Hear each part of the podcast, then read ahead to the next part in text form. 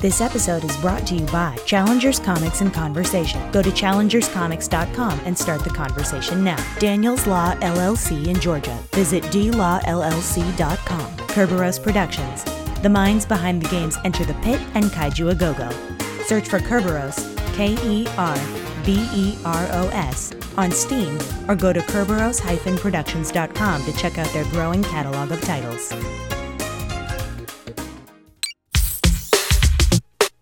Welcome to the Crossroad for April 11th, 2016. We got a really big show for you guys. We've got a lot of news. We've got that UHD 4K Blu ray disc that you've uh, seen everybody talking about. We're going to do a little bit of explanation on that. We've got the Intercontinental Champion of WrestleMania. We've also got uh, the results of, you know, Chris taunting me about something. We'll find out what it is.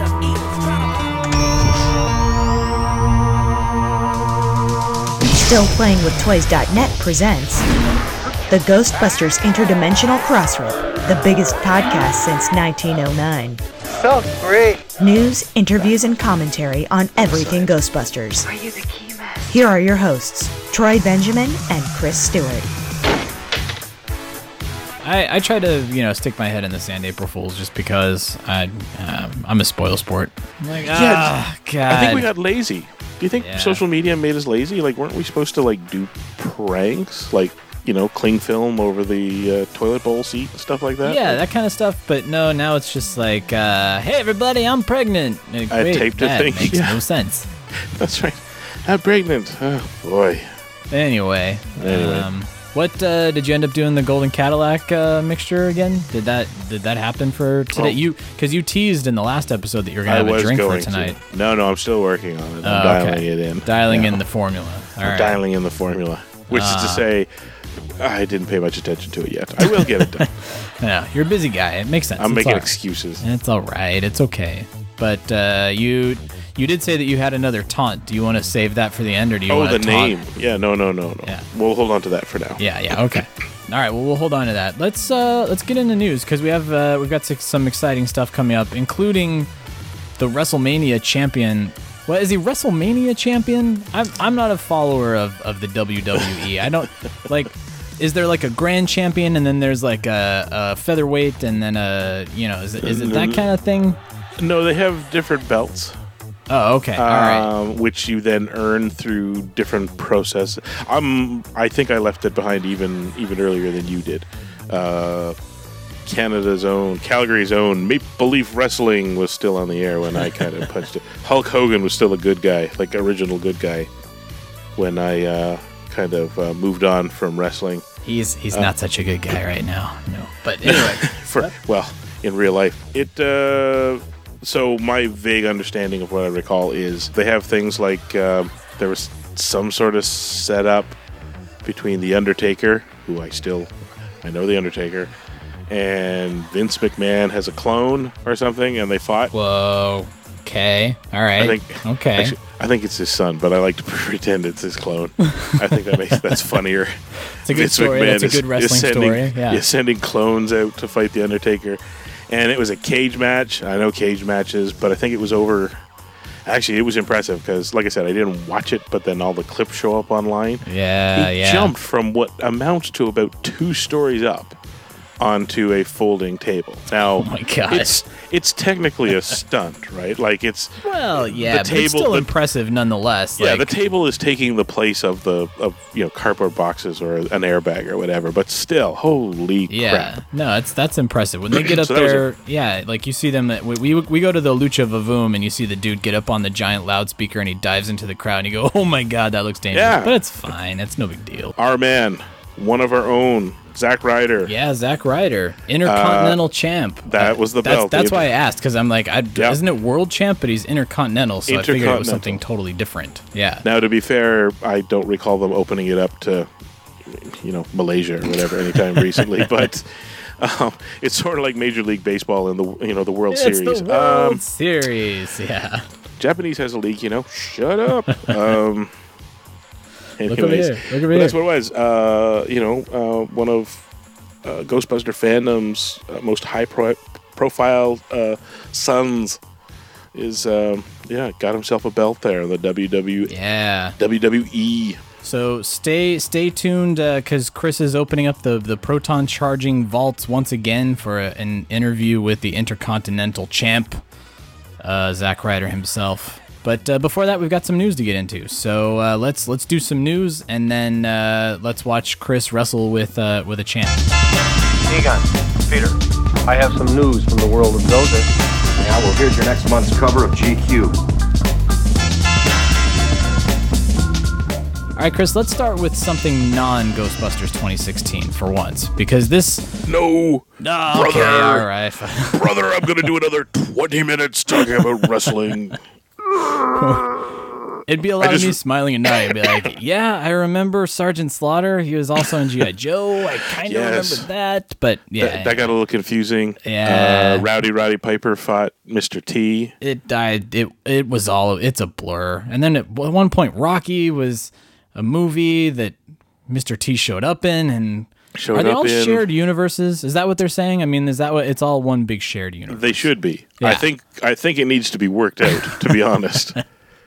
All right, well let's let's talk about Ghostbusters and Ghostbusters 2. You remember those movies from 1984 and 1989? Remember those things?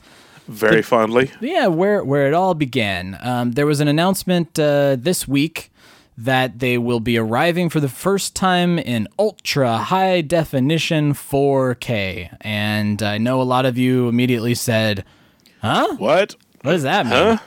Um, you know, because we just just recently people that had Blu-ray players just purchased the mastered in 4K uh, Blu-rays, and there was a lot of confusion. Like, what's the difference between the mastered in 4K and this ultra high def 4K? And And then they threw some some extra goodies into the press release just to super confuse things. yeah, yeah. So So we should parse it out. yeah, let's let's start with the movies. Then we'll start with the stuff that they sort of buried in there. But so the movies themselves are coming in this new format. It's ultra high def 4K. It's um, it, it is not regular Blu-ray. Um, you need a special player for it. Think think of it like 3D. You have to have the 3D player and the 3D TV.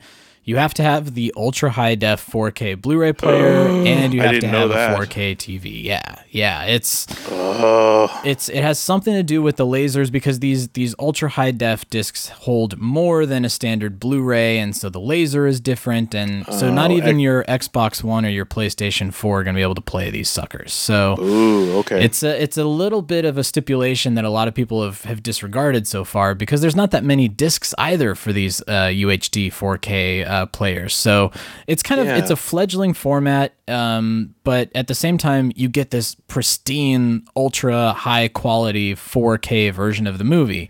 yeah, I had to do a little reading myself because some. I made the mistake of calling it True 4K, and I meant that in terms of the last Blu-rays we got were mastered from a, a new 4K uh, print. Negative, Yeah, whatever you yeah. want to call it. They did they did a new scan and all that, and it was supposed to be uh, uh, ready for 4K. But as you say, the Blu-rays don't hold 4K, and what they did was a here's the best we could cram onto it. But we started with the best we have. Right, right.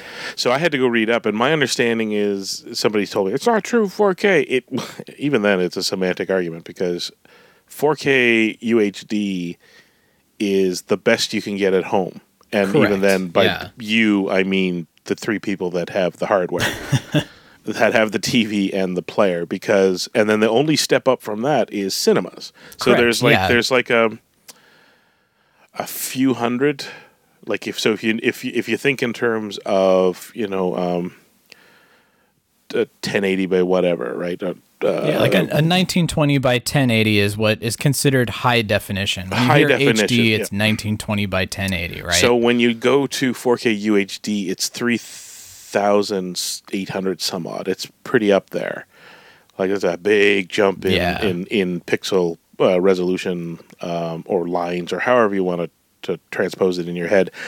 The cinemas are 4K, like uh, theaters show in 4K, and they're fourth, just over 4,000, like 4,000 and some odd, 4,100 or something.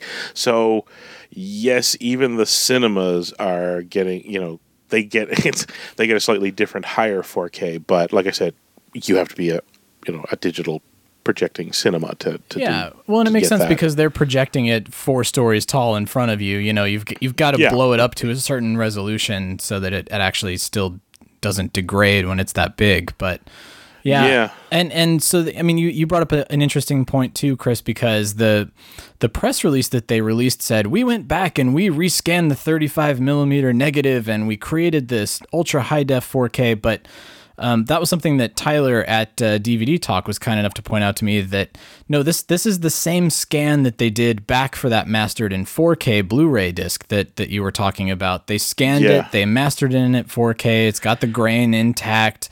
They just They're- compressed yeah. it down to the 1920 1080. Now you're They're- getting it uncompressed. Well, yeah, they're they're they're they're bobbling. They're they're they're futzing with their semantics. Let's put it that way.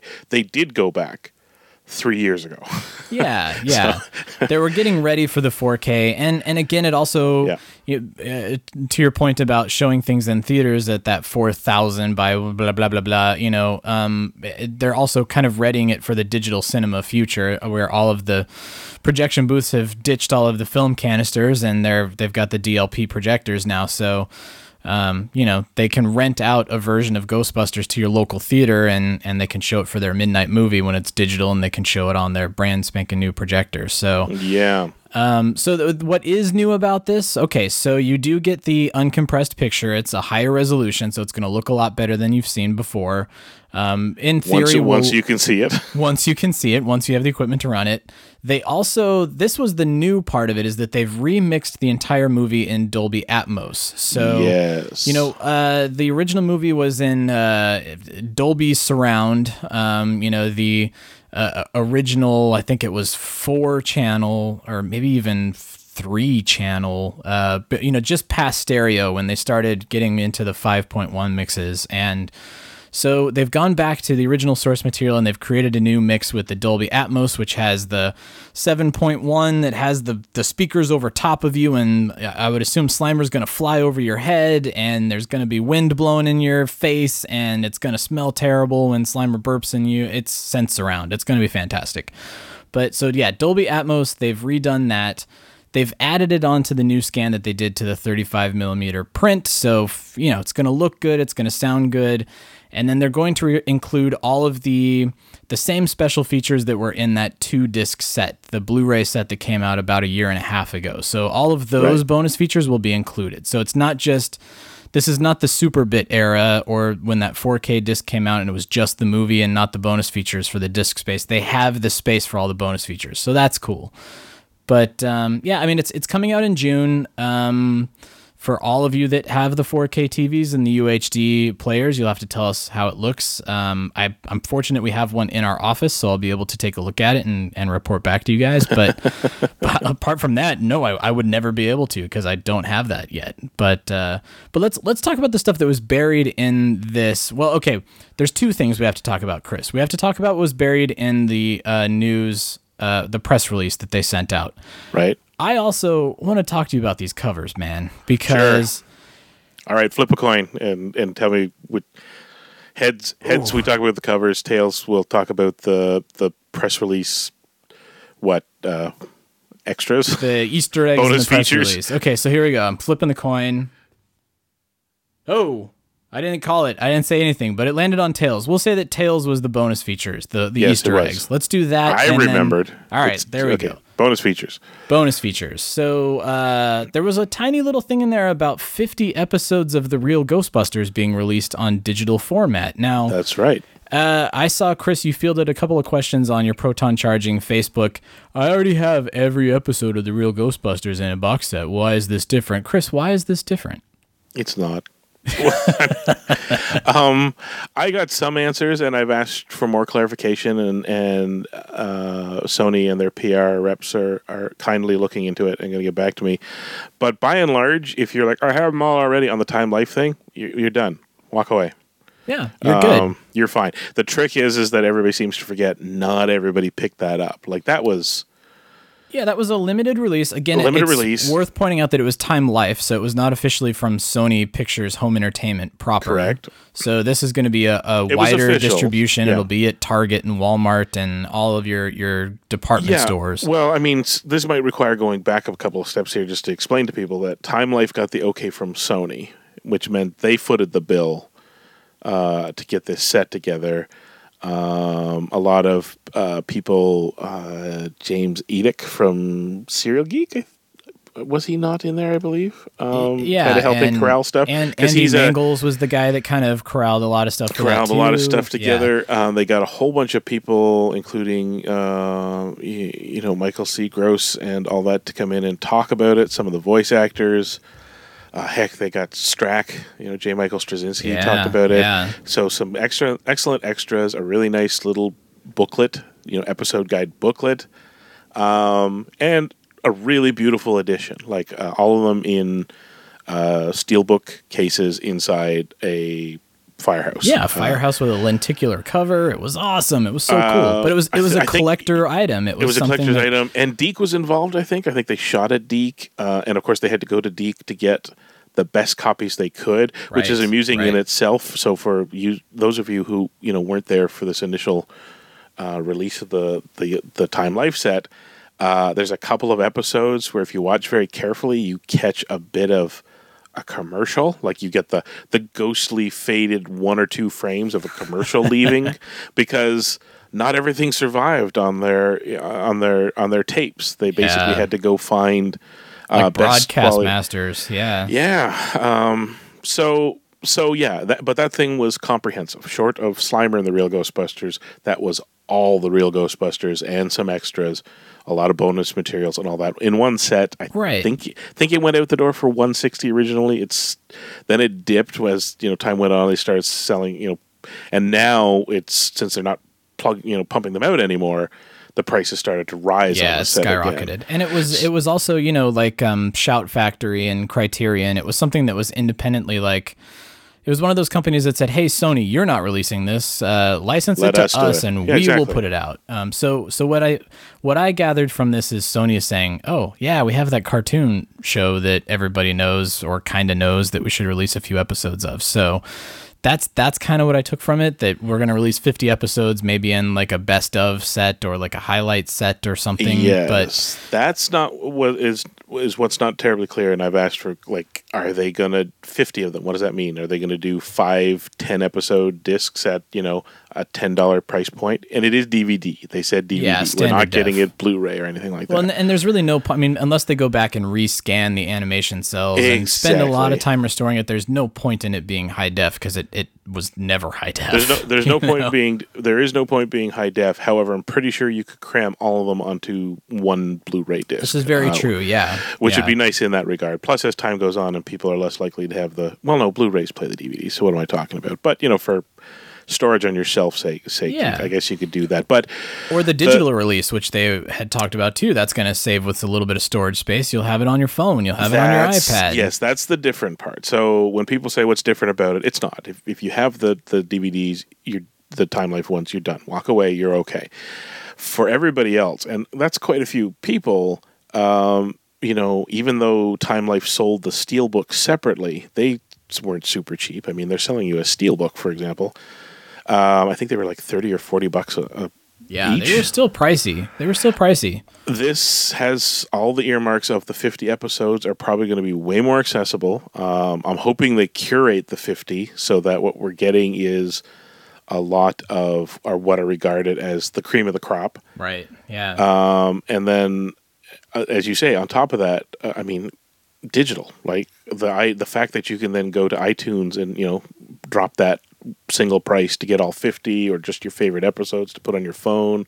That's a big deal. Yeah, I mean, to me, that's always been the no-brainer, especially when it comes to like extreme Ghostbusters, something that was limited. That you know, uh, look, you don't want to spend the money to produce a disc and create packaging and distribute it out to all of the stores. I get it. I totally understand because it's not going to sell like. Um, yeah, Smurfs or something, something that sells really well for Sony. Right. Um, but but throw it up on iTunes, man. That way you're. I mean, it's a digitized version of something that's probably already digitized somewhere. Throw it up on iTunes, make the ninety nine cents per episode or whatever, thirty dollars for the entire thing, and Yeah. and call it a day. So that's I'm I'm actually looking forward to. It. I'm definitely going to buy the digital version of this so that I've got some real Ghostbusters episodes right there in the cloud. Why not? Yeah, well, the sweet spot may have been hit because my little guy is pushing four about the time these will come out, and uh, I'll be able to throw them on the, the pad that he likes to, Yeah, to watch exactly. on. So yeah, there's a nice convergence of timing there. That this might be his introduction to the world of.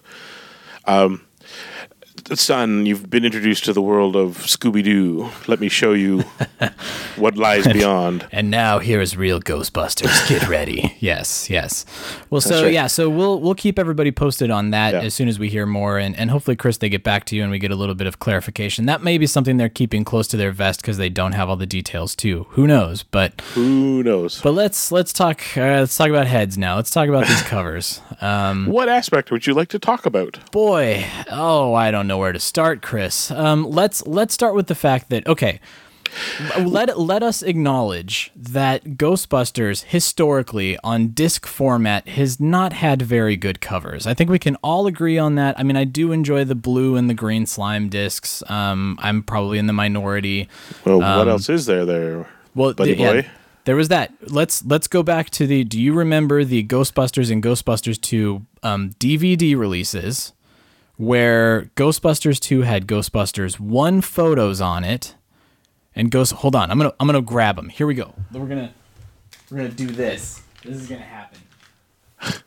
Da, da, All right. da, Oh, this is great. We're, we're diving back into the da, archives da, here. Da, da, da, da, Diving da, back into the archives. da, Okay. da. Okay, So- hold music's gone. Hold music is gone. Do you remember now? So Ghostbusters: The Collector Series. This I am I am harkening back to um, 1999, where yes. where the cover art of Ghostbusters was this brilliant purple with Slimer, uh, you know, primping his hair on the cover, and then on the back cover. There's this really weird amalgamation of the ectomobile with uh, Zuul sitting on the hood of the car and Peter Venkman standing on the top of the the roof of the car. yeah. Uh, Not not the greatest. Okay, I'm staring at my Dan Aykroyd signed copy. As Dan. Aykroyd signed copy. Now, do you recall the Ghostbusters two cover? Uh, probably once you remind me, but I don't have that in front Okay, of me right so now. this this was the weird orange. So the first one has the "We're ready to believe you" slogan on it. This one they did they just sort of were like, I don't know what the slogan of Ghostbusters 2 was. Let's say we believe you. Yeah, that sounds right. That sounds good. Let's put that on there.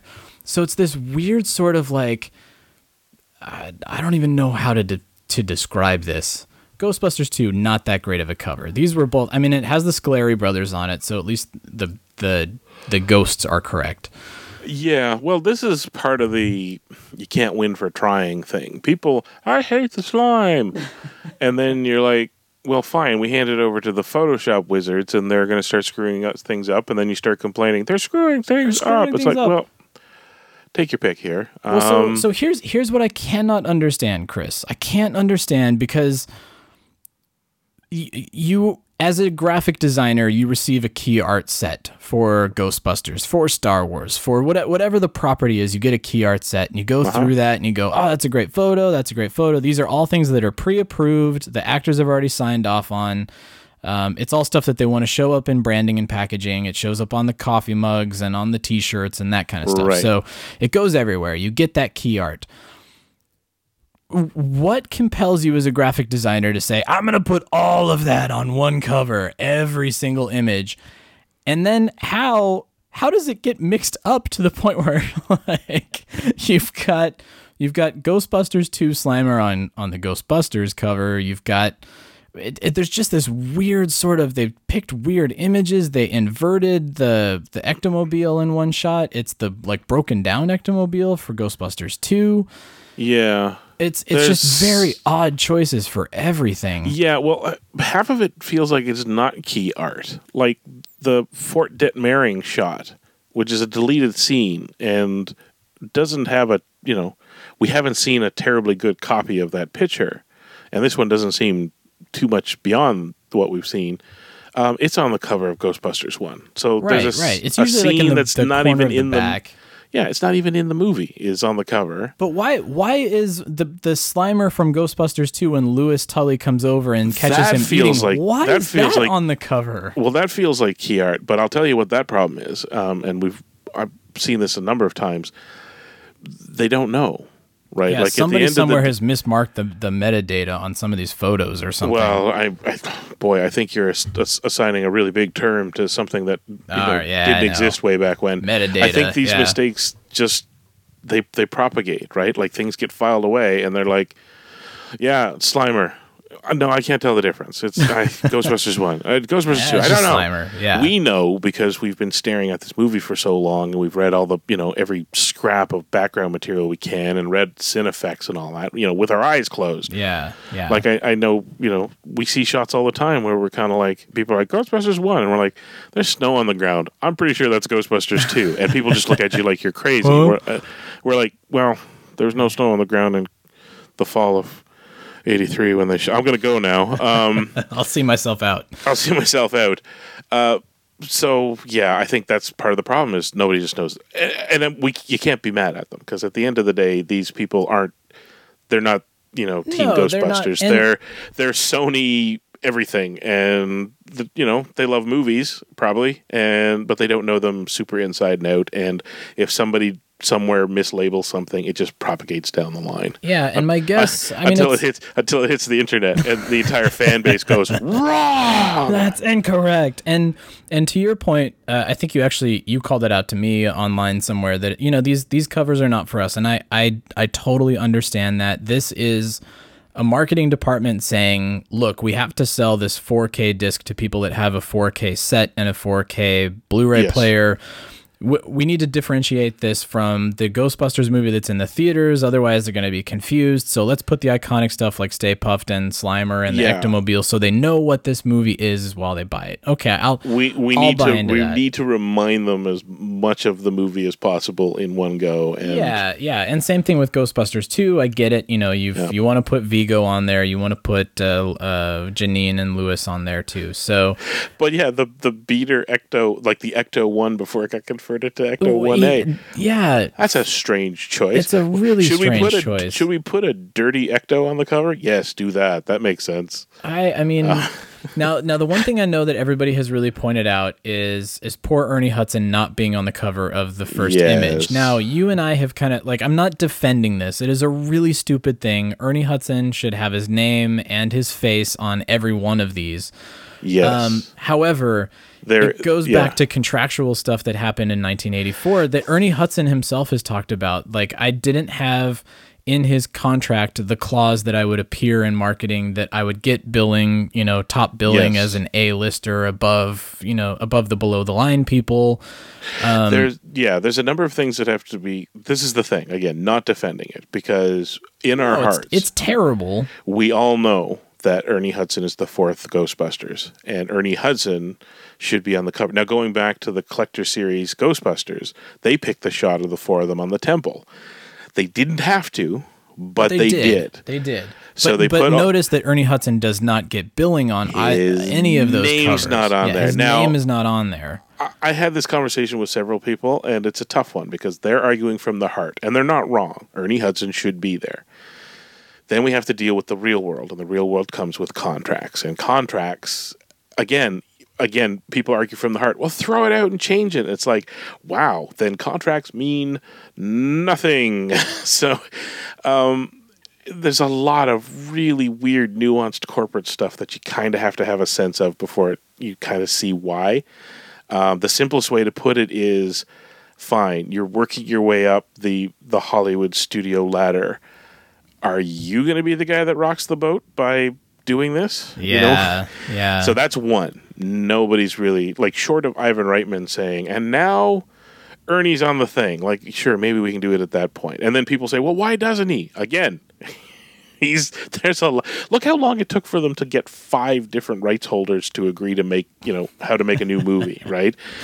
To then have to because the other thing is is people forget like Ernie, you know, Ernie didn't have the power back then. He wasn't a big name, and you know he and he couldn't see where the future was heading and people were like yeah but he's here now so they should change it. Yeah but at the end of the day they struck they struck a deal with who? Bill murray sigourney weaver uh, um, um, uh, Harold Ramis, right? Yeah, Rick Uh, Moranis, Rick Moranis. yeah. The actually, sorry, not even Harold Ramis. I don't think he's up there, but Rick Moranis is. Those are the names that were selling this movie. And the thing is, is that those things persist. They they got it written into theirs that they're supposed to be named on the thing. So to come along and change it later, you now then run the risk of like again, you're rolling the dice that some you know Bill Murray doesn't have a lawyer somewhere that goes default. And again, what's the default? Like, what does breach mean? We don't know what the contract Yeah. terms are. So if somebody does something like from the heart, Ernie Hudson has, should have his name stamped on it. Wow. All of a sudden, a 32 year old contract and a whole bunch of breach terms comes into play. And Yeah. we don't know what any of that means. And any of it could mean, like Bill Murray says, excellent, like $10 million payday. Like, we don't know what, what the terms Yeah, when you retroactively go back, it changes a lot of things. But I don't, you know, the the interesting thing that kind of that may throw a wrench into this argument, Chris, is that that awful Ghostbusters 2 DVD cover I was telling you about, the 1999 one. Uh-huh. Ernie Hudson's not on that one. So Which one? The that that 1999 Ghostbusters 2, you know, goofy "Be Ready to Believe Us" thing that's like purple and ridiculous. Yeah. Ernie's not on there. Now, again, that might that might actually be an interesting uh, argument for breach of contract, but because I would believe that Ernie Hudson in his contract By would say, point- "I will have twenty five percent of the same size as everybody else on the top of the poster with first billing," and you know all of those contract stipulations for Ghostbusters two should have been in place for 1989. So, you Well, know, I think yeah, I think more to your point, it's actually maybe where a lot of this started.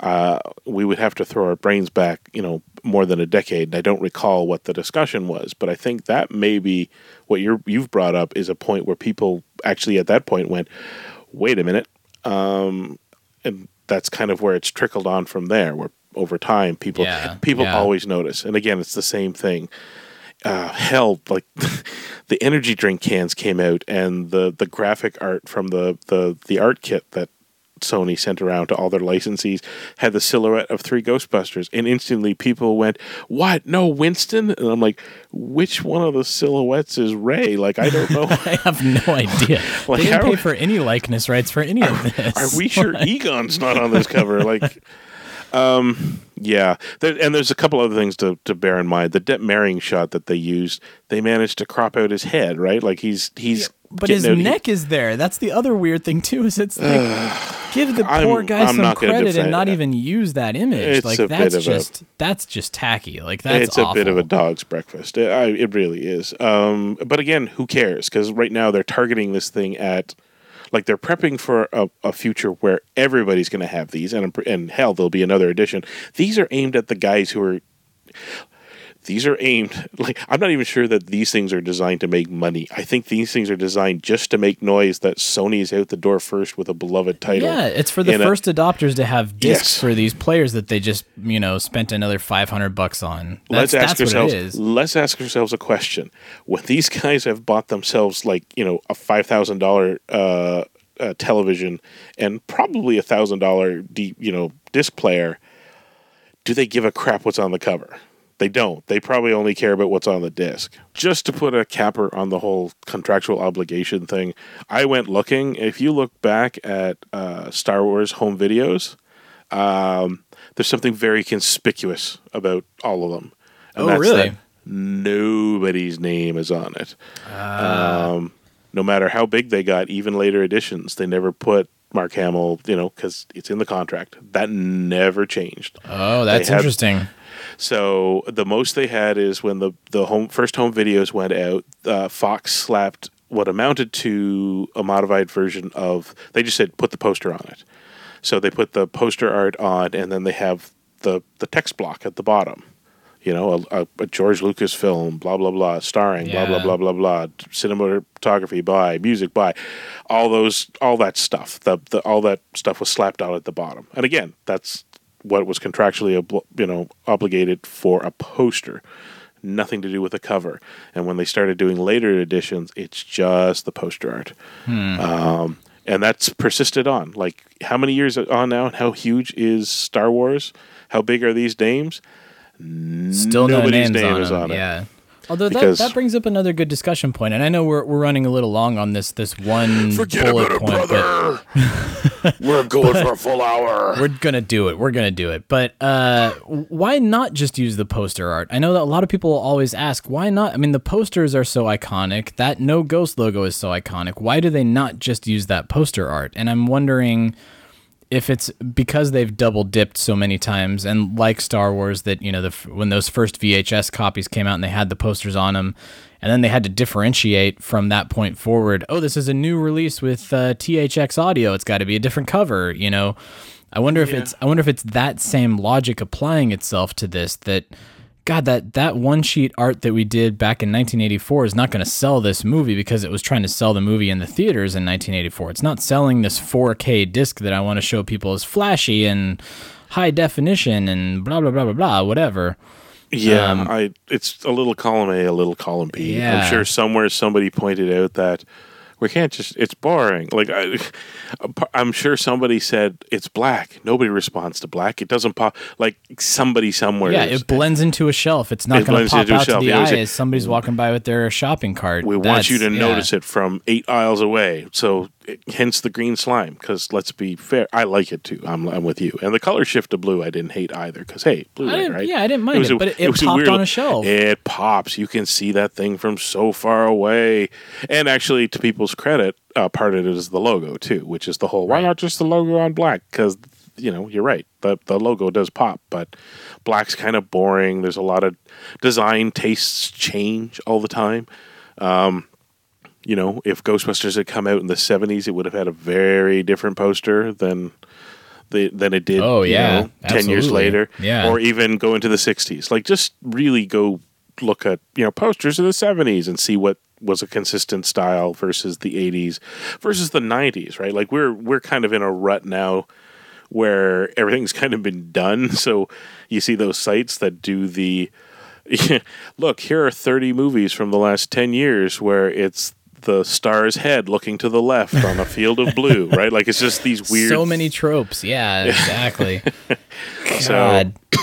I think that's what it comes down to. It's, So, I mean, at any rate, I'm I'm not a fan of these covers. Again, to your point, Chris, they're not they're not for us. Um, you know, we're gonna create our own custom covers no matter what comes out because that's just that's what fans do. So, um, and again, I don't even know that I'm gonna I'm not I'm not gonna have these right away to begin with. So that's part of the other problem. So let's, you know, we'll come back to that. I think if we have a lot of Ghostbusters 2016 stuff, and then we're to get into our our Zach interview. So I, I think we move on. We come back to these when they come out. We can do a little bit of review and roundup. Maybe you can fly down to Los Angeles. We'll take a look at them and, and see that. But uh, but so let's let's move on. Let's talk let's talk GB16 because um, Melissa McCarthy, her new movie, The Boss, has come out. Um, uh, Bernie, thank you so much for for keeping us uh, apprised of all of her appearances on late night talk shows because she's everywhere. Dude, Melissa McCarthy is everywhere, and it makes sense because she's promoting a new she's movie. promoting a new movie. And again, I'm going to say it every time no matter who you are, no matter what show you're on, if you are involved with Ghostbusters, that person is going to ask you about it. And of course, everybody's asking Melissa McCarthy about the new Ghostbusters. And she's kind of gone to some stock answers in a lot of, of instances. But she was on the Howard Stern show, and I thought we would play a little clip of this because it's it's really interesting in terms of the camaraderie among the cast. It also sort of puts to rest some of the strange rumors that we've been hearing about the production itself. You know, the, this is like this is her talking about her experience on the film. She doesn't reveal anything about the movie, so you don't have to worry about spoilers. But this is here's Melissa McCarthy talking about her experience on Ghostbusters. The Howard Stern Show. Now, how's Ghostbusters, going? Are we done with that yet? It is. It's coming out in July. Have you seen that yet? I've seen the. I've seen a cut, but it's not the. It's not the final cut. Did that did that one scare you away at all? When you did you have to really think that through as a career move? Because I would think making a, re- a remake of a legendary you know Yeah. movie. I, I, I mean, yeah, okay, you got Paul again uh, directing and all that, but I'd still That's be a big- nervous. It's a big it's, deal. It's a big thing to take on. Yeah. But then it helped. First of all, with once it's like okay, Paul Feig's doing it, right. and Chris, and then to do it with those, to do it with Kristen Wiig, Leslie Jones, and Kate McKinnon, you're like. Okay, we're we're like ninety eight percent there, like all the fear, and I was like, "What? Why not?" Kate McKinnon's come on really kind of strong with her Hillary Clinton. Yeah. Uh, thi- she's really good. She's good. really, really good. I know her just.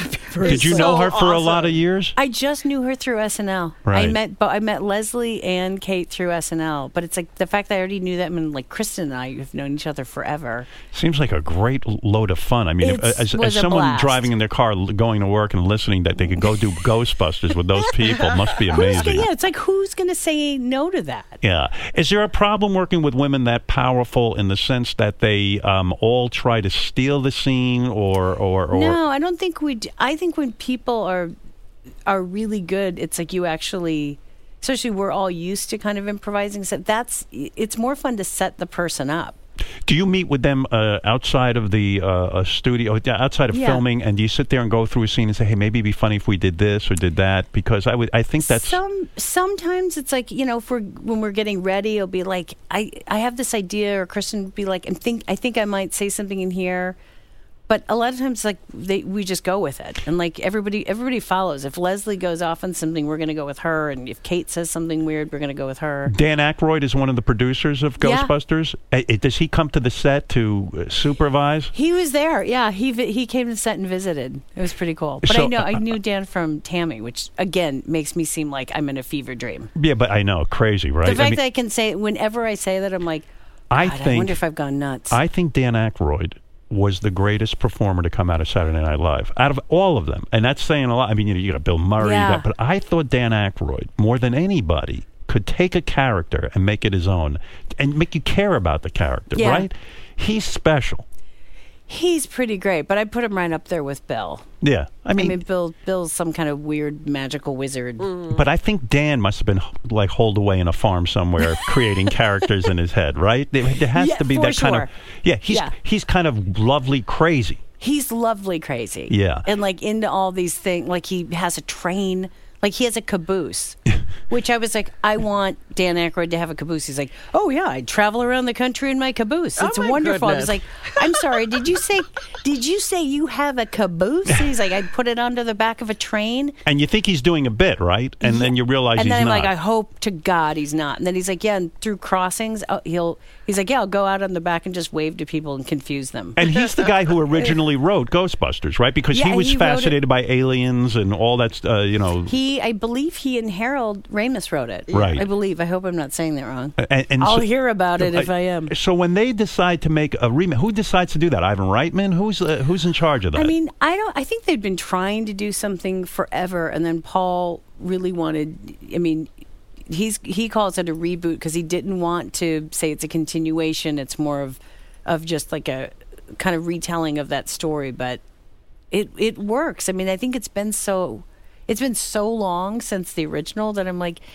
If somebody just came to you and said, "There's ghosts in New York City, Yeah. and there's four unlikely heroes," I'd be like, "Yep, Yeah, that sounds that sounds pretty cool to me." yeah, yeah. I, I, the story still works. It's still just a cool. I love like underdogs. I love unlikely heroes. I love that kind of movie. I thought it was, um, you know, I, I gotta say, when they first announced they were making doing a remake, I was kind of like, eh, I don't care. You know, I've seen the original. I don't care. I don't care. But now that you say who it is, who's in it, and who's uh, directing it, I guess it, I, I'm really Yeah. getting kind of worked up about it. you know what I mean? It, it, it's it, it, there's got to be something intriguing and new about Yeah. it, and it is. It is a new idea. It is a new idea. Yeah. Does Aykroyd come on the set and starts telling you like, you know, I don't think this is right. I don't think aliens would do this or that. You know, you know what I mean? Like the, the No. or ghosts or whatever. I mean, no, there's none of that. No, he's just kind Doesn't of work there. that way. No, he's just Does he have you over for dinner or something? Like when you no. st- but I wish I want to go on that caboose. when you start shooting a movie, do they have a dinner or something where everyone gets to know each other? They do. They do. Yeah, I mean, we already knew each other, so it was kind of like we shot it in Boston. So we're like, you want to go out on a boat? And we would just go out on a boat a lot and have dance parties. And so, how long are you in Boston doing a movie like that? Almost four months. So four months with those Yeah. ladies, right? Yeah. And you get really close. Really close. It's Is is there a come down afterwards? Because like oh, after oh, it's four months, brutal. it is. brutal. The the last day was so crazy. None of us none of us could keep it together, and it was. You mean you started crying? Oh my god! Like every every scene became like scenes that were not supposed to be that emotional. All of a sudden, it was like, "Hey, you want to go get a soda?" And one of us would be like, "You want to get a soda?" Paul would be like, "Guys, guys, you're just getting a soda." It's you're not that emotional. You're not all dying in it. We're like, "We're not emo-" like we were. I it was, and if one would go, and I swear to God, I could feel if Leslie was about to go, and then I would like it was this horrible chain reaction just because we'd gotten so close, and I really like I love those I love those women, and I don't know. It's like going to summer camp. You spend so much time with them. You're you work so hard, and you, you're living with these people, and then all of a sudden you know it's going to be over, and you think I'm going to go back to like talking to you once every like three months, and it's going to crush me. But for, by the way, what a nice story that is, because a lot of times, as you could probably tell us, it goes completely opposite. Yeah. You can't stand the people you're working with, right? And you have to just somehow muscle through it. Yeah, the last day, every time there was one, oh my God, uh, I'm sure he thinks there was somebody there on set, and there was this guy there, and every time he walked into the room, we were having like a breakdown, and then we were like, "We're fine, we're fine, we're fine, we're so sorry, we're so sorry," and then we'd start talking normally, and one of us would go again, and every time this poor fellow was like, "You know what? I'm, I'm just gonna step out one more time," and we're like, Really? "He's got to think we're crazy, like fully crazy." Yeah, because you're you're almost not being professional. No, we were nuts. Like at that point, there's Now- just I have great crazy pictures of all of us just. And and I have to tell you, I was so seduced when I did a movie that I was I was sure that all the people that were in that movie were going to be my best friends for the rest of my life. And then the odd thing happens. Everyone goes off on their own. Maybe that's why you were crying. Everyone goes off on their own. And as much as you think, oh yeah, Kristen Wiig is going to be in touch with me, then she's not, right? It, that's the heartbreak. Not like you are. We still text each other constantly. Right. There's just a lot of weird texting going back and forth between the four of us. So we actually do stay in touch, but most of the time you leave and you're like, how can I not talk to this person every day? Like mm-hmm. I, When you- I'm crazy about them. So when you guys text each other, let me understand something. Because you're four funny women, yeah. is there a pressure in the texting to be witty and sort of brilliant on every little text and everything is one upsmanship and everyone it's almost like your tennis no, career It's it's you know? it's more weird. It's more weird. I don't because I don't think no because we're not trying to one up the other as much as like we're trying to say something weird to each other. Probably is there pressure in that uh, to be wonderful and to be fabulous in those texts No, because I I'm I oh God no. If I'd start thinking like that, I never I barely communicate with people. If I stop texting, I like I literally become like a hermit. right It's all I've got. so so the new movie did you feel as close to uh kristen bell afterwards is Yeah, it you had the same experience again Yeah, it was. I I I get heartbroken whenever whenever it ends, and like I don't know. I just. I mean, I th- one. I think I'm crazy lucky that I haven't done anything with someone I haven't been nuts about. The Howard Stern Show. So yeah, Chris, it, it this this clip contradicts all of those dramatic nonsense rumors that we had heard about. You know, these guys are friends. They text each other. They were sad to leave. Um, a- again, some of it could be lip service. You know, everybody says that they become instantaneous friends on a film set. I get that, but Yeah. uh, but it, it it seemed to come from a genuine place, and she's reiterated this everywhere that she goes too. You know, she was on the James Corden show, and she was on the the Tonight Show, and she's she's been Yeah. everywhere, and she sort of comes back to this like, God, I just had so much fun on this movie. Why would she say that if she didn't have fun on the movie? Yeah, and the thing people forget is that um, sensationalism sells. Yeah. So you know, trouble on the set is more exciting than everybody's having a great time. Um, I mean, I was listening to a podcast. I think it was Gilbert Gottfried's got a podcast, which is actually kind of fun to listen to, and he had Michael McKean on, and it ties into Ghostbusters because he was supposed to get the Louis role. This is true, did- which you would know he- if you listen to our show religiously. But that's right. He, um, uh, you know, uh, Gilbert uh, brought up the whole um, Cindy. What's her name? Is it Williams? oh yeah, Cindy, Uh, uh, American Ci- Graffiti, Cindy Williams. Uh, yeah, as in Laverne and Shirley. Yeah, yeah, yeah. Cindy Williams and um, uh, Marshall, Penny Marshall. Penny Marshall, yeah. Laverne okay. and Shirley. He asked outright, "Is like, is it true they hated one another?" And he's like, "Nope." Like just, it was overblown. It, the year that they had a breakdown, sort of thing, it wasn't between each other. Uh, Cindy Williams, I was, you know, about to have a kid, and Penny Marshall wanted to go make movies, and it was all just kind of shifting and changing. And Cindy Williams had uh, a beef with the studio more than anything, but her and Penny were fine. So you know what I mean? Like, Yeah. So all these years, this rumor persists. They hated one another, and there's Michael like, McKean who was on yeah. set going, "Nah, No, they had a bad day once, and it got overblown because that's what the media picked up on. So uh, could have been same thing when tensions are running high towards the end of a movie. Everybody's kind of tired of each other. Think of think of all the times that during summer break you hung out with your best friend for like two weeks at their Yeah. house, and by the end of that second week, you were ready to go home. Man, you were tired of that person. Well, it's just weird. Oh boy. I speak to you now as an old man, children. Hearken unto me. People have kind of got it into their heads that when there's a fight, it's over. Whereas, boy, the adult world would fall apart if it was like that. Yeah. They, they seem to forget that there's this whole thing where you, you duke it out. You go to your corners, you cool down, and then later somebody comes out and says, "We cool, we're cool," and then Yeah, you move cool. on. Sorry, we disagreed. Everything is cool now. Yeah. But this thing was like, oh, fight! It's all over. We can never be friends. Oh, come on, kids. So yeah, I mean, I I can certainly believe that somebody might have seen something, or somebody said, oh yeah, they're. I mean, hell, there's Hollywood's filled with stories with the director and the writer were going at it, and these are still guys who still have drinks and all that sort of thing, right? Like Yeah, there are there are true blow-ups and breakdowns and fallouts and all that, but in any creative working relationship, some heads are gonna butt.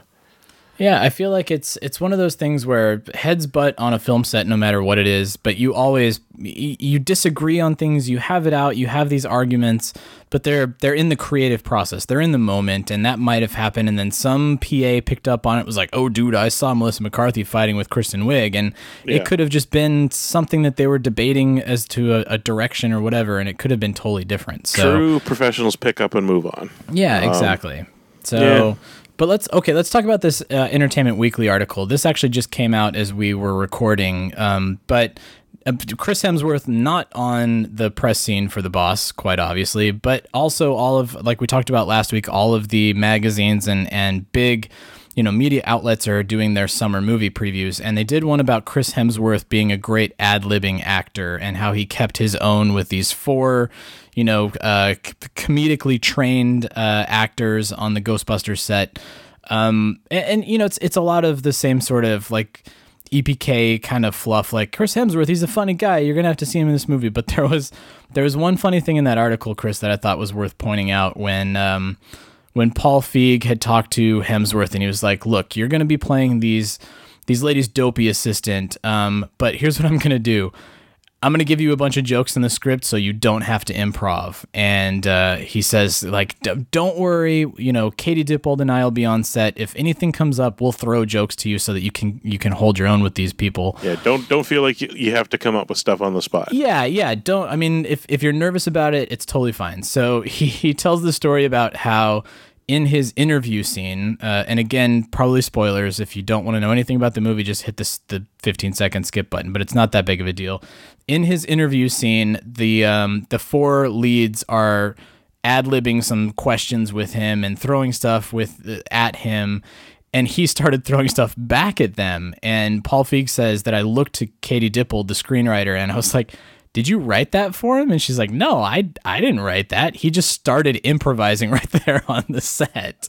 And it turns out he's pretty good at it. I guess he was making them crack up and you Yeah. know, they they wrote this part who's kind of like it's a snarky kind of guy who just doesn't really give a shit about the job but like chris turned it into his own and he started ad-libbing this part and he really molded to the character which to me is a good sign if you take chris your interview with rick moranis into mind where he said that first movie everything was so organic and we were just stuff was changing on the fly it was very fluid and everybody was creative and we were coming up with these jokes on the set and Yeah, it, it feels like that same spirit, no pun intended, has cover has carried over into this new movie, just based on this one little paragraph in an EW summer movie preview, which I Yeah, I- love. I hope so. It's a larger article than like because we've heard before. There's been comments about oh Chris Hemsworth is really funny, um, and this was all you know a lot more talking to the point, like quotes from Feig and McCarthy and uh, McKinnon and all that.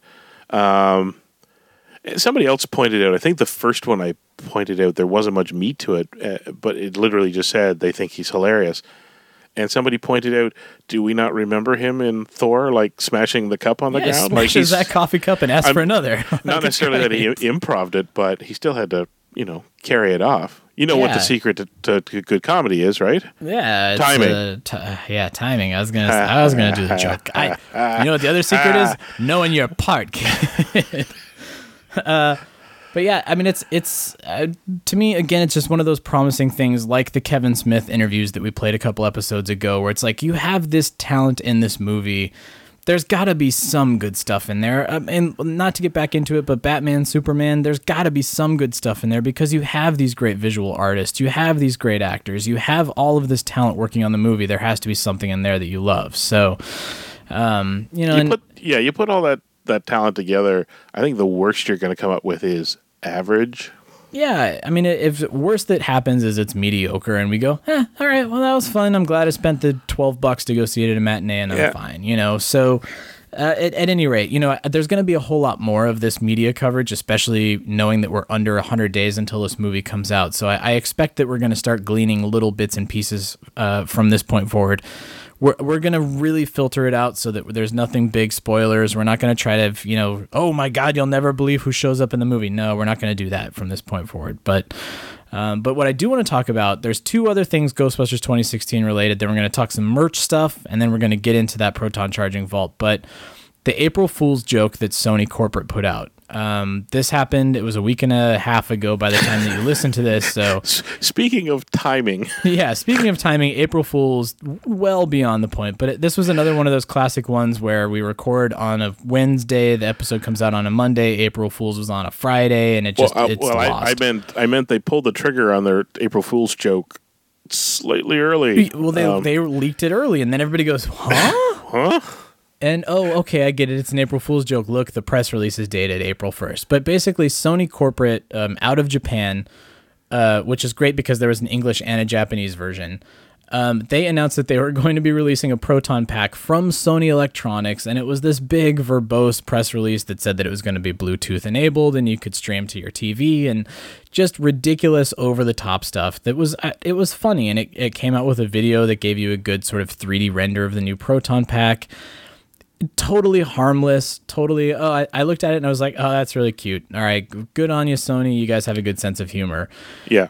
people really blew this out of proportion in my my eyes that there were people that said oh this proves now that they're connected universes because they mentioned egon spengler um, I, how dare sony uh, treating this like it's something that's farcical that you can release a proton pack like it's a new cell phone blah blah blah. Just guys, blah, it- blah, blah, blah. it was a joke. It was one of those things that you were meant to click on for 30 seconds and then move on with the rest of your day.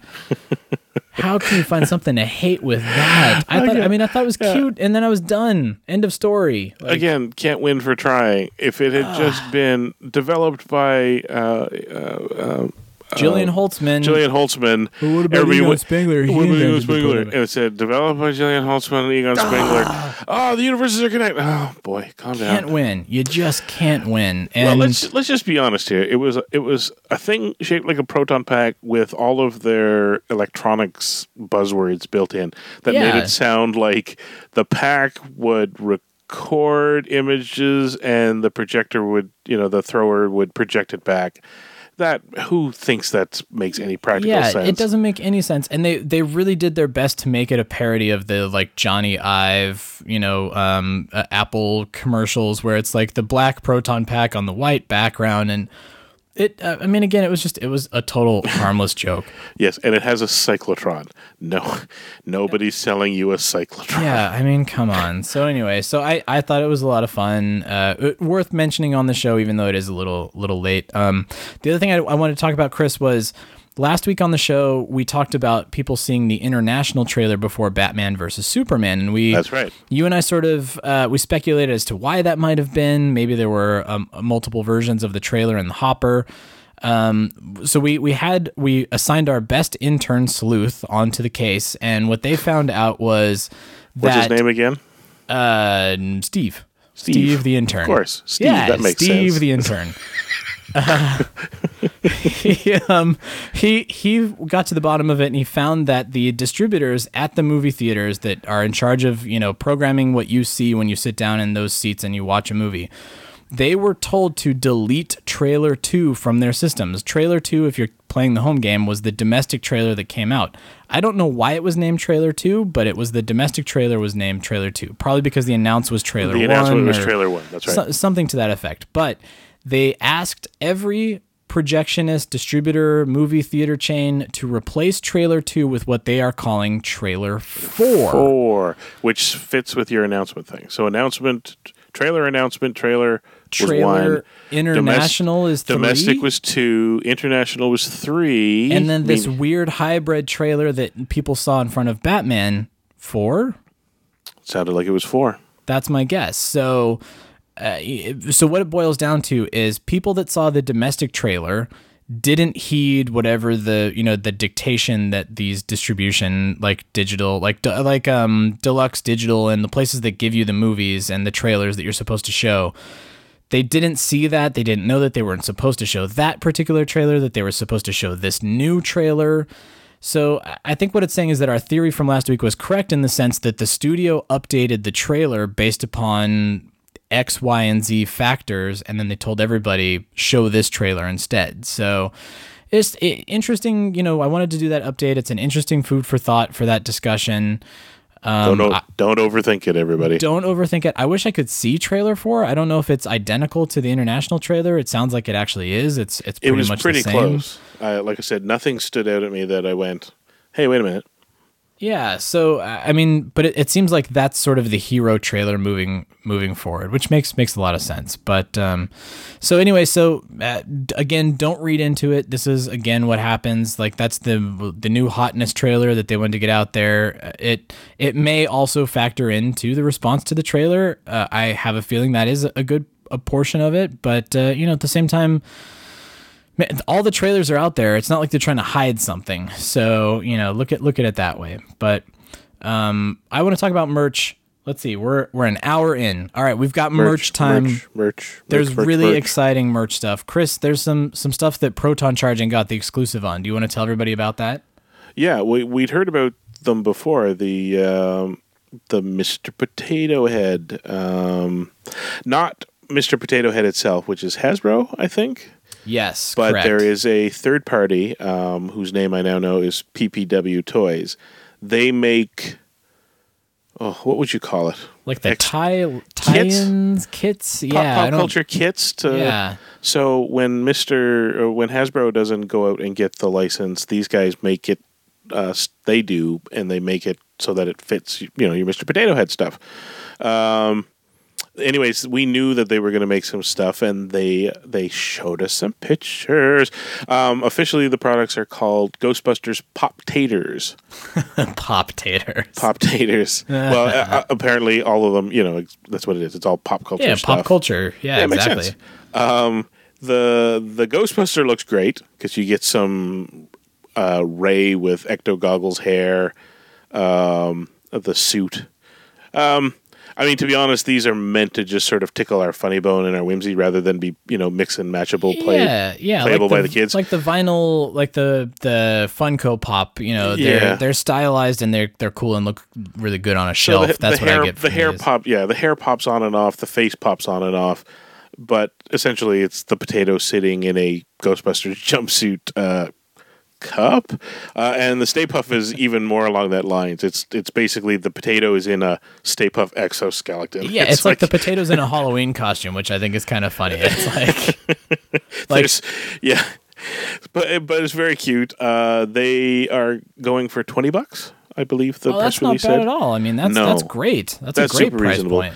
And then the other thing they're putting out is a line of nesting dolls, Russian style nesting dolls of the Ghostbusters, and those are fantastic. Um, oh man, and they're, it looks like they're all within Stay Puft. Like Stay Puft is the main master. he's the largest, right? And Makes then it- sense. It, goes, uh, uh, if I recall correctly, here Ray, uh, Peter, Egon, Winston, and then the tiny little peanut inside, which again is for those of us who who know how the movie got made. Uh, the little peanut inside is is Slimer, um, and to be honest, he probably looks about as good as the the Slimer in that As one the scene. one that was in the movie. Yeah, exactly. Um, yeah, and then the other great thing was the press release made it sound like it kind of hinted that there might be more to come. So I'm kind of hoping that means that you know the Pop Taters line may open up into like where's our Slimer Pop Tater? That's an obvious right. one, right? Well, and and the tie-ins to the mo- the new movie, I, I would assume that's Yeah. a no-brainer. If if Hasbro proper is not doing those, it seems like they would be doing those as well.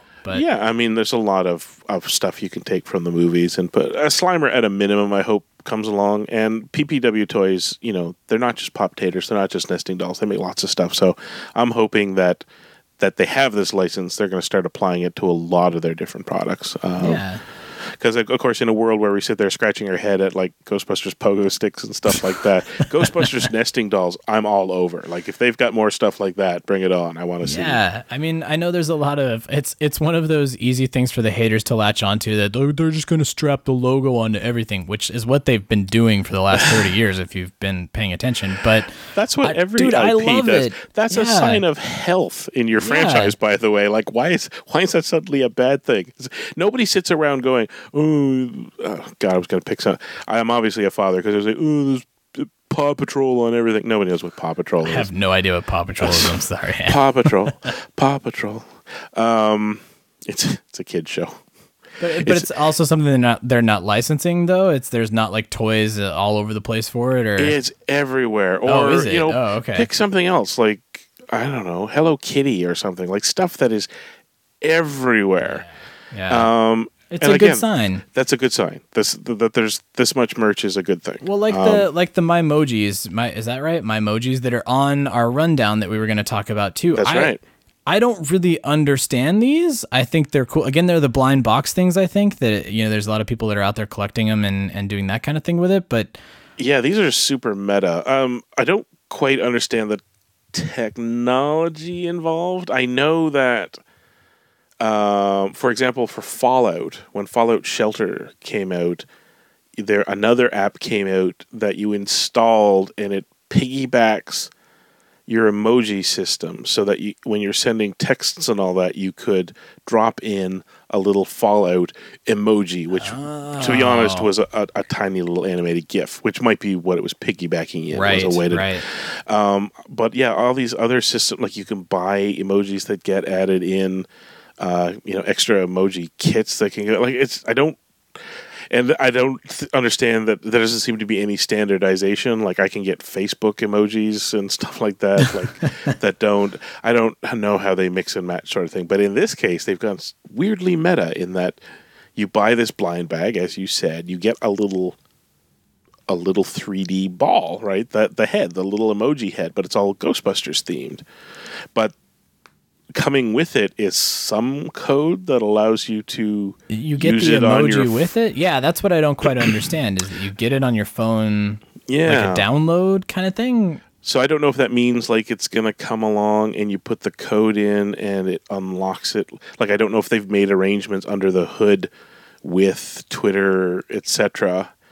That once you unlock them, they then become available, or if it's a hmm. piggyback app like the Fallout one. I I don't know. At the end of the day, it's hard to say you lose out because you've got these cool little little heads, and there's boy sixteen or so of them. Like each each character, so a Ghostbuster, a couple of the Ghostbusters, uh, actually all the Ghostbusters, I think, and a Slimer and a Stay Puft and a the No Ghost logo head, and they all have different expressions. So you have your unhappy one and your, you know, tongue stuck out one and your smiley one and all that. Yeah. Um, so yeah, I mean, at the end of the day, worst comes to worst, you have these cool little collectibles, but apparently they'll work magic on our phone. Yeah, and apparently you end up getting like a Ghostbusters emoji set or a keyboard or some something Yeah. somehow. So I mean, again, but again, it, it boils down to the everybody saying, "Well, they're just slapping it on everything." I that's that's cool. A lot of people use the emojis, man. I use the emojis. My Yeah. wife doesn't like the emojis, but I use the emojis, and I'm telling you now, the minute I get all these emojis, emojis, I am in. I am recreating the entire movie on Twitter using the emoji heads. it's Uh, dude, stay Get- tuned. That's going to be a lot of fun to watch. Yeah. But uh, yeah, so I mean, again, m- much like we were talking about with the summer movie preview, I feel like this is just the start of a lot of things that we're going to start seeing in terms of like Ghostbusters Battleship, Ghostbusters Clue, all the things we talked about last week. I, I bet those are on the horizon. So you know, oh, we didn't cool- talk about Battleship. What would that be? I'd God, that. that would be awesome if it was like Containment Unit Battleship or something like that.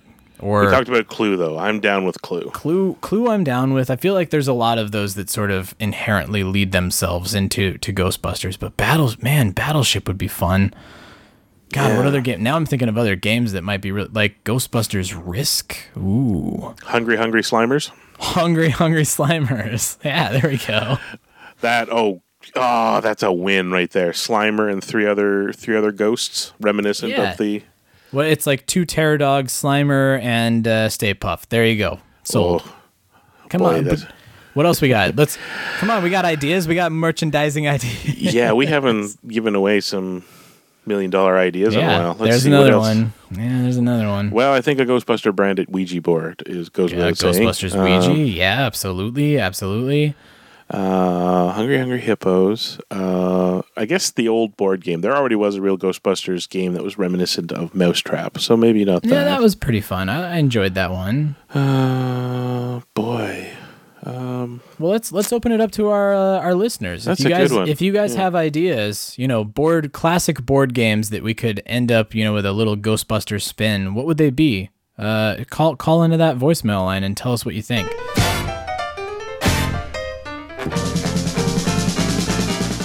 Hey guys, uh, my name is Robert. I'd like to say thank you for the awesome podcast. I've really been enjoying it. I've been going back and listening to all the old stuff, so I wanted to say thank you for that. Hope I'm featured. If I am, what's up, guys? Anyway, I'd like to say thank you very much for all your hard work and dedication, for all fellow ghost heads like myself, and I just want to keep wishing you guys the best of luck. Thanks. Hey, Chris. Hey, Troy. See what I did there? It's your friend Bernie from Hempstead, Maryland. I love the Ghostbusters on the mock pit. Used to do that more often. Reminds me of World War II propaganda. so, uh, keep up with the podcast. It's great, like always. And, like, always, see you on the other side. Hey guys, it's uh, Daniel Flip Roswell Peckham uh, again. Um, love the podcast, love the show. You guys are great. You're awesome. Yeah, I'm really looking forward to the movie. I honestly am. Um, I had my doubts first. I was initially kind of, eh, I don't know.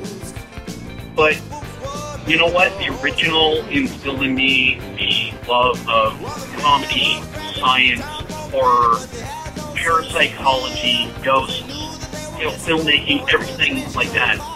And honestly, if this movie ignites that fire in just one person, hell, even one kid, then that movie has done its job. And, you know, the world will be, quite honestly, better off. Because that means there will be another person in the world, or another kid in the world, that wants to run around as a Ghostbuster, or wants to, uh, you know, wants to make movies, or, or, you know, work in comedy, or work in science. I mean, STEM is huge, guys. It's, it's, it's awesome, and I am babbling it. Sorry about that. Um, anyways, I will catch you guys on the other side, and looking forward to the next episode. Take care. Um, and of course, if you ever get out uh, Pittsburgh way, um, be careful of the undead. If you know it's the zombie capital of the world, it's really rough around October. Just, you know, watch watch out. All right, take care, guys.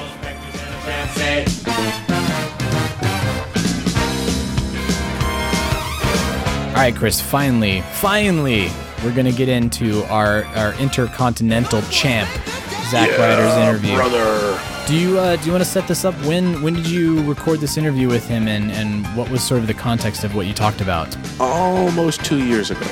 Um, summer of what year is it?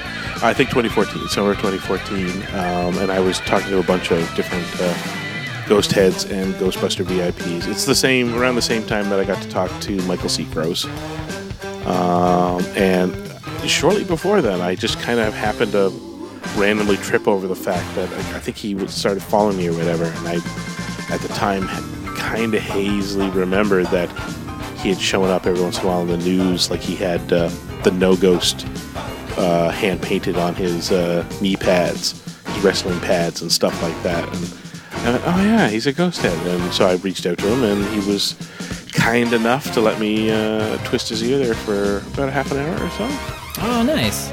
So yeah, I mean, to be honest, um, I don't wasn't quite sure if the world was that interested in listening to uh, other fans necessarily, but uh, given that the man is now the intercontinental uh, champion, uh, yeah, I think now more than ever. Yeah, good good time to dip into the vaults and talk to uh, what sounds sounds like a nice guy who also breaks skulls for a living. So uh, he he's a serious he when the the uh, Ghostbusters art uh, tour went around and landed in New York last year. He made a point of buying and framing some of the key pieces there for his house, and um, yeah, I know he likes picking up the new stuff, and he's been he announces every once in a while on Twitter when he kind of manages to acquire an old real Ghostbusters piece that he remembers from his youth, and he you know managed to find still boxed sort of thing. So he's he's yeah one of he's us. he's vetted. He yeah he's he's um. Uh, actually, I think he's probably similar in age to you, and, and, and kind of uh, smack dab in the middle of real Ghostbusters there, kind of mid to late 80s. yeah, yeah, I think I think he is. I think he's like 34 or 35. So Yeah. um, yeah. Well, here's here's Chris's interview with Zack Ryder. You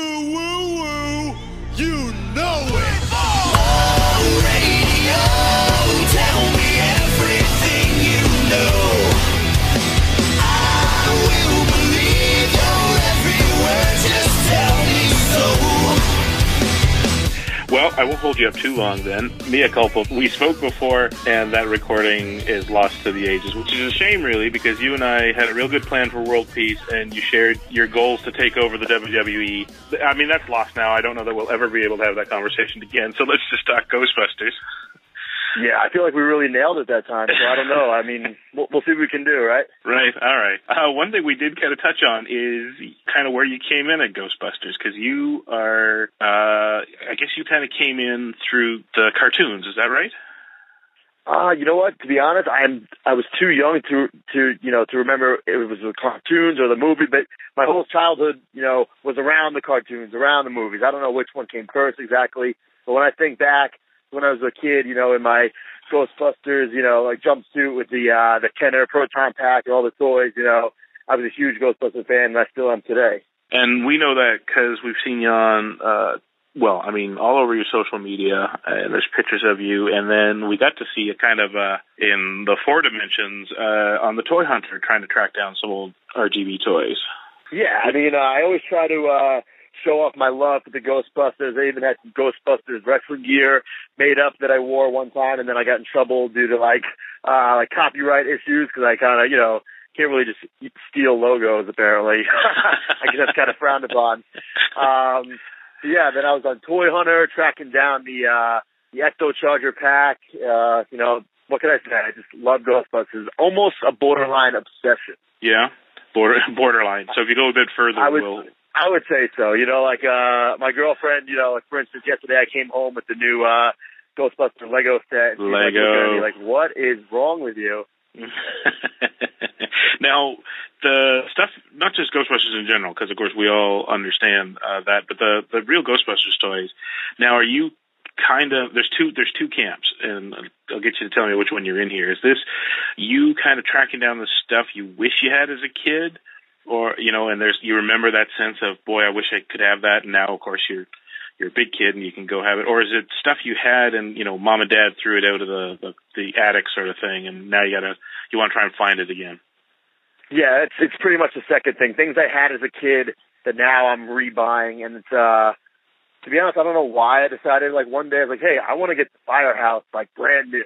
You know, like so Right. I tracked it down on eBay um, because I I want to be able to you know make sure it's absolutely mint. And these figures, you know, they're old. You know, so and they were played with as kids. You know, kids played with these things, destroyed them. You know, poured the uh the slime down the top. You know. So I Yeah. needed it to be brand new. I needed to be the one to put the stickers on. So uh, I tracked down the firehouse, and then from there, you know, I got the original four. I got Slimer, Marshmallow Man, and uh, I didn't get everybody, you know, because it, it would take way too much time and way too much money to get everything. But I just got the stuff I needed, like the Ecto One, uh, the Ecto One A, which was a pain to get like those mint, you know, because I would buy one in the box, but like the sticker sheets, they were just so old. So for instance, I'm like I bought an Ecto One, and the stickers were dried up. You took all the sticker sheet, and there was no like no stick to them. You know, they they were useless. Right. And then I bought an Ecto One A, and then stickers were all like melted together. It was a, it was a disaster. But now I got them both, so we're all good. Last time we talked, you had gone to the Gallery 88 show in New York. Yes. Is that right? Yeah. And you got That yourself is two true. prints, and you I showed got me the myself pictures. two the prints. Yeah. Yes. Beautifully framed now. Um, this is all your girlfriend makes you keep it in the den. Is that how it goes? How much of your den is? Well, um, I, I mean, luckily uh, I call the shots. It's my apartment, so uh, so uh, in my uh, I have a little office where I have all like my toys and stuff. Like I wish it was on like display, but it's just like there, just like all stacked up. You know, I have all the uh, all the Mattel figures made in the box, just stacked up in my closet. All the prop replicas. Uh, I do have some stuff in one of those uh, prints in my living room, and then my bedroom has one of the posters and all the, the pop vinyl figures. So it's kind of kind of weird if you don't know me. You come into my apartment like, what? This is a man or a, to- a little boy? Like, what's going on here? I'm definitely a big kid, that's for sure. big kid. Well, we all we all know what that's like. Old or new? I'm not. I'm not going to put you in a corner about whether old collectibles or new collectibles. But what's the what's something that you just you don't have yet, but you're you're gunning for it one of these days? Uh, to be to be honest, like I pretty much have everything that I want when it comes to uh, Ghostbuster collectibles. Uh, I know a lot of people make their own, and they people search for like authentic replica proton packs and stuff like that. But I, I like the stuff that they just come out with. I, I wish Mattel. I feel like they really dropped the uh, the ball on their line. You know, because we all waited so long for the movie figures to come out. Because you know, when we were kids, they only made the the cartoon, no movie figures, and they finally Right. came out. I feel like they kind of dropped the ball with the line big time. You know, uh, there were so many characters they could have made. You know, they never made. You know. The Terror Dogs, you know, there's so many people they just didn't make. It's uh, like how many Peter Venkmans do we need? You know, I love Peter Venkman, but I don't need ten of them. No. And then they want you to buy them in different sizes too. Right, and then like you know they tried making the Ecto One, but then they said, well, we need to have enough pre-orders, but then they didn't show a prototype, just like a cardboard thing. Like, what were they expecting? So you're pretty much okay. You're just waiting to see what new stuff comes out, and you'll pick and choose as as they put out new stuff for us to buy. it- you know, it's cool. Like now that you know, with the 30th anniversary, all these different products are coming out. For instance, like the pop uh, vinyl figures. I was never into those. So I never really uh, even knew they existed until I saw uh, the Ghostbuster ones. Uh, you know, the prototypes for those, and now I have a bunch of pop vinyl figures. So thanks, Ghostbusters, for making me waste more money. and the Lego set was wasn't cheap either, was it? No, I think it was like fifty bucks, and I I I was never into Legos, and uh I bought two of them. I my I got one for my brother, and he opened it up, and then I saw all the pieces, and I'm like, "There's no way I'm building this." So it's just staying in the box for me. one one day when you're uh, one rainy rainy day when you're feeling bored, you'll give it a shot. Has to be has to be really rainy. okay, you said your your childhood was a bit of a wash. You're not sure, you know, which came first, the chicken or the egg, so to speak. Here, so um, let me. Uh, we know everybody loves the first movie. We know you love the cartoon. Where do you fall in the uh, second movie? I mean, I love the second movie, and uh, what, what's so special about these films, like we talked about last time, is that I loved them as a kid, and then you know, as you watch them later on as a teenager or as an adult, you pick up on all the jokes, you know, that you didn't pick up on as a kid. So it makes the movie, you know, last forever. You know, some things you watch as a kid, and you go back and you watch, you're like, eh, you know, it's not really the same. You know, but Ghostbusters is one of those special things that, in my opinion, I like it even more now. Now that I I get the little jokes and the little digs and stuff like that. And uh, Ghostbusters 2, I love. And I think 'cause, you know I might be biased. I'm from New York, and you know New York City is like the focus of uh of you know both movies. But I love it. You know the the, the Statue of Liberty you walk in. I mean, you know, getting controlled by the uh, Nintendo controller, you can't really uh, beat that. Are you a video game guy? Did you play the the, the Ghostbusters video game? I uh I used to be a video game guy and I could never ever beat like the first like two minutes of Ghostbusters 2 for Nintendo, I could never like get past it. Like I literally, I, I like you, I, I played for about two minutes and that was it. Every, I could never get past. I don't remember exactly what it was, but I never. It was a disaster. Yeah.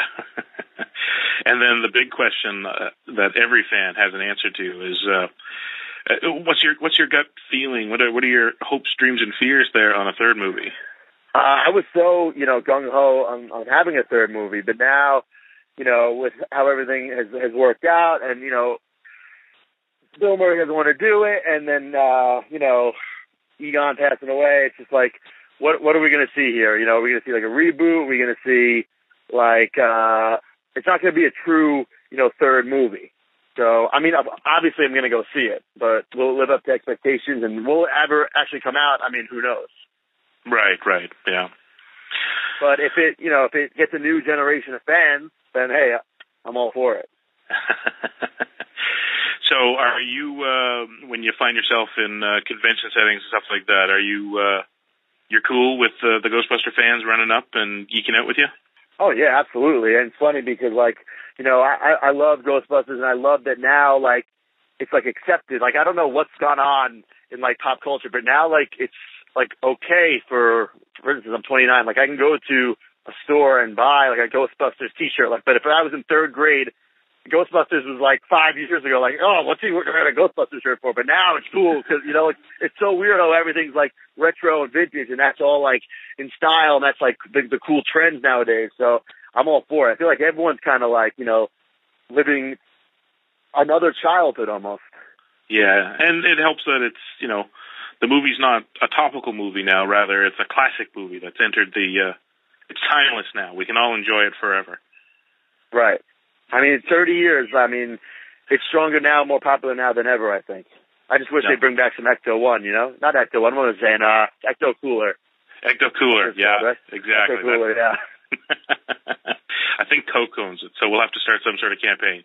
If you're, if, I mean, if at least for at least a, li- a limited time. You know, summer 30th anniversary release, right? I know who dropped the ball on that one, right? And the Yeah, I don't Twinkies. know. oh, the Twinkies. Where's yeah. where's where's the box of Twinkies with the the the see through panel on the side, and there's a double sized Twinkie in there, and underneath it's written Ghostbusters 30th anniversary. That's a big Twinkie. Those things would I mean, fly. that would be a hot seller. Hot, a hot seller for sure. All right, Jack. I promised I wouldn't keep you, and I just wanted to hit the high notes there on our talk. So, thanks a lot, man. Well, thank you. It was a pleasure.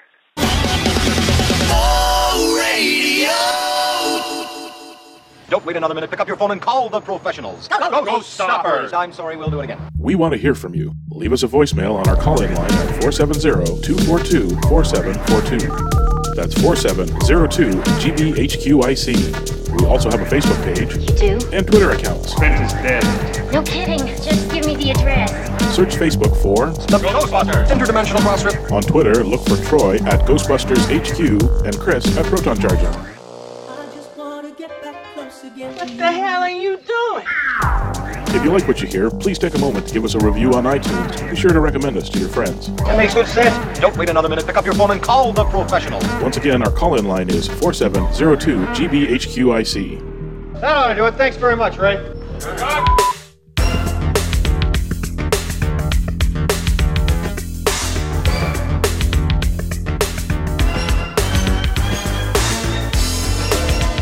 All right. Well, he didn't beat you up. That's a good sign. He he didn't in the middle of the interview like break a folding chair over you or I, I imagine any interview with any of the like professional wrestlers would uh, eventually end up in some sort of like a big brawl or like somebody would tag in and then like punch you in the face or he didn't he didn't seem to do that so that's that's a good sign. Well, that's not how phones work. So, uh, it's not. It happens to me all the time. He, he's a super nice guy. I actually really hope that someday I'll actually physically get to meet him, like just shake the man's hand, because um, who knows how it'll go in his future. But he falls in the the, the the face category right now. He's a super nice guy that you know is. Uh, all positivity and and uh, you know uh, put, putting on the the the hero uh, character for, Yeah, for WrestleMania and all that. Um, and yeah, it lends itself hilariously well to this strange '80s You know what I mean? Like that hot Slimer green fits well with his uh, his his his ch- kid of the '80s. He's brought a lot of the '80s with him into his persona in the ring, which I think is hilarious. That's very. I mean, that's. It seems to me like yeah, wrestling is sort of a product of that. At least the WWE is a product of the '70s and '80s, and so it, it makes sense. It's almost like paying homa- uh, homage to yeah, well, past, he, which is he had a fantastic picture of himself uh, shortly after his win there uh, last week uh, of him, and he met. Uh, oh boy, I hope we're not getting the ra- the names wrong, but uh, is it Razor Ramon? Razor. Ro- I don't. Razor yeah, I Ramon, know. I wouldn't know to correct you, unfortunately. And he met him at, uh, I, I'm presuming, uh, one of the WWF events. And he was the Intercontinental Champ at the time. And there's a picture of him and I guess his, you know, his kid brother or something like that. And uh, and uh, the the champ of the time. And he had the champ's belt over his shoulder. And then got a picture with him after his fight. Uh, and uh, Ramon was there, and uh, Ramon was holding his belt over his shoulder. So it was, it was this nice That's little cool. yeah, That's super really cool. I mean, for somebody like me who kind of fell out of wrestling a long time ago, like yeah, that just kind of tweaked all the little nice nos- nostalgia notes. Uh, I thought that, and to, be- to be honest, like as a fellow fan, sort of thing, I'm like that was his dream, and I'm like, well, hot diggity, man, you got it right. Yeah, Like, you did it, man. Good, good on you. Well, so Chris, uh, you know we're we're under 100 days from a new Ghostbusters movie. We're talking about all this new merch. We're talking about new home video releases. We're talking about one of our own uh, winning the WrestleMania championship. Uh, you've got to have final thoughts for this episode. You have to. Nah. No. All right. Well, well, moving on. Well, Well, moving on everybody. already. Good night. I don't know that I do. I made a promise that I was going to try and think more up in advance, and I think I had one.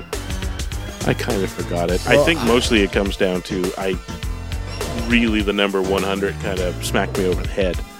Um, that we're um, at the time of this recording, it's 100 days. Um, And past and- this, we are under we're two digits, double digits into yeah, a new movie. It's yeah, exactly. And you know, anything that's 90 days, like you're like, well, boy, we're rocketing towards three months, right? Like that's going to fly by in no time at all. Um, so yeah, I. It's happening. It's coming. I have no deep thoughts other than I just hope you and I stay the course because I think yeah, the the avalanche of news and merch and stuff is Yeah, just this beginning. is a calm before a storm. This is definitely a calm before a storm. Well, we have to, like you said, McCarthy was doing the rounds for the boss. That'll be over probably by, um, I think next week it opens, or yeah, like actually, later opens- this week. Yeah, when when you are listening to this, it should be in It theaters sh- now. It should be Yeah. in theaters, which means then she will be shifting gears over to full on Ghostbusters. It means that all of her scheduling and all that will, like, she'll take a couple of weeks off from this tour, but then she'll switch over to the And then next straight one. into press. Yeah, and we're going to see them everywhere. And Saturday Night Live is going to be going on hiatus here pretty soon, so you're going to start seeing all of those actors hitting the tour too. It's gonna, yeah, it's gonna start. it's gonna start really, really hitting hard. So get, My, get ready. minor final thought. Did you see uh, Leslie Jones and Peter Dinklage's Oh my uh, God. Naked and Scared? Naked and scared. It was so good. A survival rating of 5, 5.71 for surviving Compton. I, I love I love how Leslie Jones always throws her her noise out there. That Noise. always gets Noise. Yeah, that was that was a really good episode, and her coming out as the dragon. God, that Saturday Night Live was there was a lot going on in that episode. That was a pretty good episode. So, man, again, Leslie Jones running away with things. You know, I can only expect uh, that she'll do the same with the movie. I can't wait to see that. But Yeah, it's going um, to be strange. McCarthy and Wake feel like they're going to be the ones towing the the Egon quote unquote uh, straight man uh, roles. Like yeah, when you've got McKinnon and, the and Jones wackies, just yeah, running away with it. Wacky's yeah. going to move off to those two, God, and I'm looking forward to that. That's- yeah, that's gonna be fun. Well, okay, wait. So, Chris, I, I've been on pins and needles. You said you had a second taunt at the end of our last episode, and you said it was about me, and we didn't talk about it. So, am, am I a WrestleMania champ? Uh, do I have to face Zack Ryder? Is that what this is? Is that like Sure, in let's your say that. conversation with him? Did he say like he called me out and I like I have to go face him now? Is that what's going on? No, but last week me wasn't smart enough to write it down, and this week Oh. me's too old to remember. So Oh, guys, Sure. I'm safe. Man, I was really worried. I You're- was. Uh, Troy, you're a clone. oh, True. that's. Good. I've seen Orphan Black. This turns out fine. This is great. We can like start a little club. We can all hang out with each other. If I don't want to go to work, I can call them and. It's fine. I am your father. I don't know, man. It's I got I got no taunt. Whoa. I got no taunt. Mind blown. Well, all right. Anyway, so on on the note that I'm a clone son of Chris, and um, And the intercontinental and I have to face Champ. the intercontinental intercontinental champ in a of cage ladder worldwide clone match. entertainment. It doesn't make sense. Worldwide wrestling entertainment. Anyway, whatever. WWF, WWE. Yeah, still- WWF was taken as it turned It's out. still WWF to me. It really is. I don't care about the pandas. All right. Yeah, well, the- Jeez, those Pan- endangered the pandas care about you, Troy. Aw. Yeah, they're cute. All right, I care about them. Anyway, uh, thanks for joining us this week, everybody. We'll see you all on the other side. Thanks for joining the Ghostbusters Interdimensional Crossrip. Visit us at protoncharging.com, ghostbustershq.net, and stillplayingwithtoys.net. That used to be one of my two favorite shows. You're kidding me. Oh, great. What was the other one? Bassmaster. Everything you're doing is bad. I want you to know this. Next week, though, hairless cats. Weird.